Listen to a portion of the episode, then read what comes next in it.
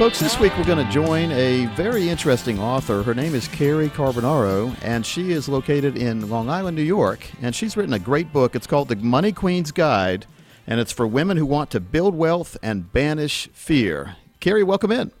Thank you for having me. Now, let's talk about this. I've written some books, and it's not something you sit down in the middle of the night and do, it's something you plan out. What, what inspired you to write the book? Well, it's interesting. So, I've been a practicing financial planner for uh, 20 years and I had so much knowledge in my head that I wanted to get out of my head and onto paper to share with people that that really was my impetus to see if I could actually reach people who don't come to me and who don't have the money to pay me sort of for pretty much anyone anyone who needs the help and I think everybody should have help in financial literacy. You know, why do people not get help? Is it because they're ashamed or, or don't want to admit they don't know something, or is it because they don't have time, or they don't they claim they you know, don't have time? I think it's all of the above. I think that first of all, financial literacy is not taught anywhere, so you either have to learn it on your own, or you have to learn it from your parents.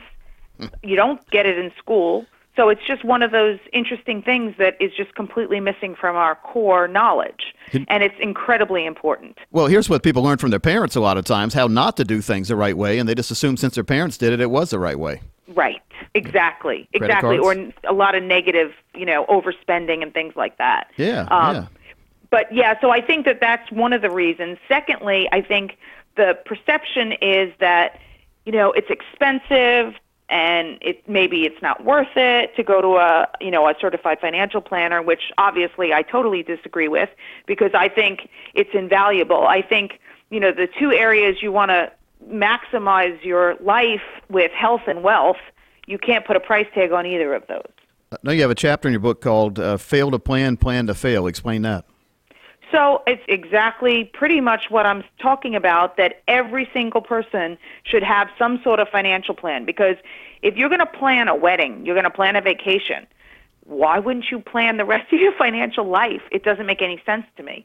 I don't understand why the most important thing that you plan for, which is your financial freedom or retirement, is just an afterthought.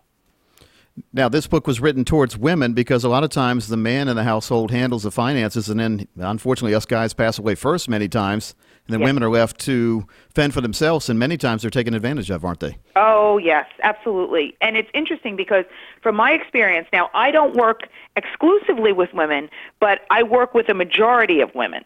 So I see what happens with men, I, ha- I see what happens with women, and it's interesting because there's such a different dynamic with women and money. The generalization, I would say, is that women are incredibly conservative, too conservative. They're nervous, they're fearful, they don't make decisions. Um, you know, they just really do not want to deal with with this whole money issue. They would much rather have somebody take care of it for themselves. But I want to teach them to do it for themselves and empower themselves to do it because, you know, there is going to be a time for most women where they're on their own either by becoming a widow or potentially getting divorced. It's just life. It's going to happen. And if it doesn't to you, then you're incredibly lucky.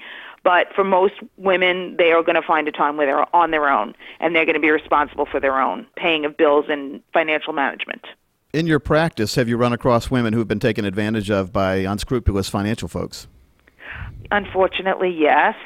Um, I actually have a whole topic on that on avoiding the pitfalls and Ponzi's.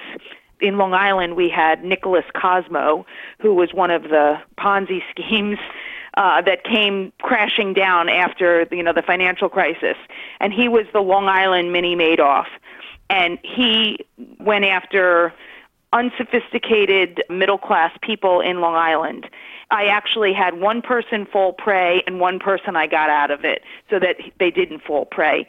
That was one situation. And then I had another woman who moved out to Arizona and got involved in a gold Ponzi scheme. and I got, luckily, after about two years of working with her and working with the authorities as well as the Attorney General, I got her money back too. Wow, good. You know, usually when you hear of Ponzi scheme, you know, that people lose at least half their money, if not all their money. Exactly. Yeah. Well, in out, out of those three cases, I only had one person lose everything, but they weren't my client anymore because they took all their money and went with the Ponzi. Well, because you know, in, in the old saying, if it sounds too good to be true, it usually is. Especially if it's not a regulated investment, correct? Absolutely. Yeah, but it's interesting because then we get back to the whole American greed scenario where that's exactly what I say all the time. I actually was lucky enough to see the documentation on um, the Nicholas Cosmo. His documentation, he called it some sort of factoring, but in his case, it was the numbers were insane because they pretty much said cash 3%, which actually it's not even 3%, bonds 6%, stocks 8%, our investment 100%, and then on top, no risk. so I mean, it is. It's comical. I mean, you would mm-hmm. laugh. I would laugh. Everybody else bought it. Well, they well, they think that they found something no one else knows about, and they're getting in before everyone else. That's what everyone wants to do. They want to buy Apple before anybody knows Apple at a penny or right. two, right? Exactly. And it exactly. doesn't happen usually. I mean, I, have seen the, the stock scams. They use stocks like Apple and Dell and IBM, and they say you could have got in at the ground floor. Well, this is the next ground floor opportunity. And it's right. just like the multi level marketing where they show the fancy travel, the houses, the cars, the beach scenes, and it gets people's minds wandering the wrong way, doesn't it? Right, right. Why can't I have that? And guess yep. what? You can have it if you follow the simple, tried and true principles in my book.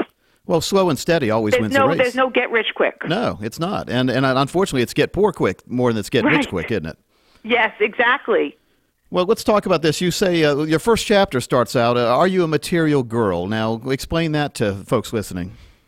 Well, it's sort of a interesting, you know, play on Madonna, where, you know, women are, you know, usually the shoppers, usually the not budgeters, usually the ones who maybe want expensive purses or houses or shoes or whatever. So that's sort of my psychology of, you know, what women want. But there are ways to divide that. I talked to a lot of pro athletes, and when they get into the, the contract phase where they get that gigantic paycheck, they don't like it when I tell them they need to put at least half of that away where they can't touch it until retirement. Oh, absolutely. But they should. It's, yes. Well, that gets into interest. That's interesting because that gets into the I you know I I prefer to have everybody say 50% of what they make, but everybody flips out when I say that. So the whole point is spending less than what you make. And if you consistently spend less than what you make, you will be a millionaire over time. It's just a matter of time. That's all you need. Well, how time important is it for everybody out there to have an income plan set up for retirement, in addition to Social Security and whatever else they have? Isn't it fair to say that streams of income in retirement are the way to have a happy retirement? Absolutely. There's not even a question about it. And it's interesting. So, uh, the CFP profession has been around for about 30 years now.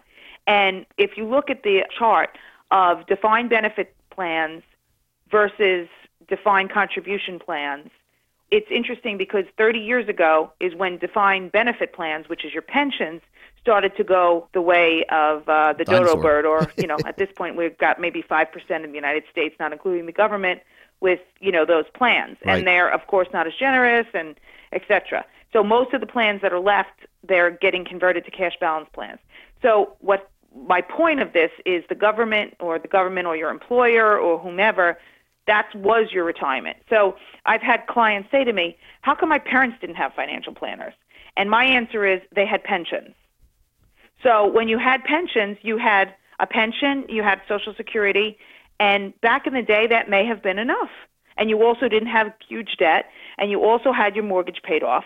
So that was okay, and that was enough to live, and you didn't need financial planning. Now you have no pensions, you barely have Social Security, and it's going to keep pushing the age out and out and out. And so you need your own retirement plan with tax deferred dollars, and you also need another uh, after tax dollars. And so you've you've got your savings, potentially a pension. You've got to create your own pension, so you need your 401k, and then you've got Social Security. So that's called the you know the four-legged stool. Yeah, streams of income. And if you can have tax free income in retirement, that's even better, correct? Absolutely. but again, it depends where you are, what bracket you're in, what state you're in. Right. I have clients who are in New York City who are in, you know, a 55% bracket and they're, um, you know, they might have, let's say, um, a 2% um, yield on their on their munis, which the taxable equivalent yield of that is, you know, 4% because they're in such a high tax bracket. Yeah. Too many people I talk to have all their eggs in one basket and assume that what got them to retirement is going to get them through retirement. A lot of times that doesn't work. Absolutely, it's not because you, guess what? You're not working anymore, and yep. everything's changing, and you know we have so much going on all the time of, that we cannot control. We cannot control what's going on in the stock market. We cannot control taxes. We cannot control what's going on with um, interest rates. You know that's that's a huge one. There's a lot of moving parts, so we can just focus on what I try to do with my clients is focus on what we can control. Well, Cary Carbonaro, certified financial planner and author of the book, The Money Queen's Guide. Thanks for your time today. Thank you so much. And folks, if you joined this interview late or want to listen to it again or share it with anyone you know, go to financialsafari.com and click on the As Heard on the Show icon. We'll be right back after this.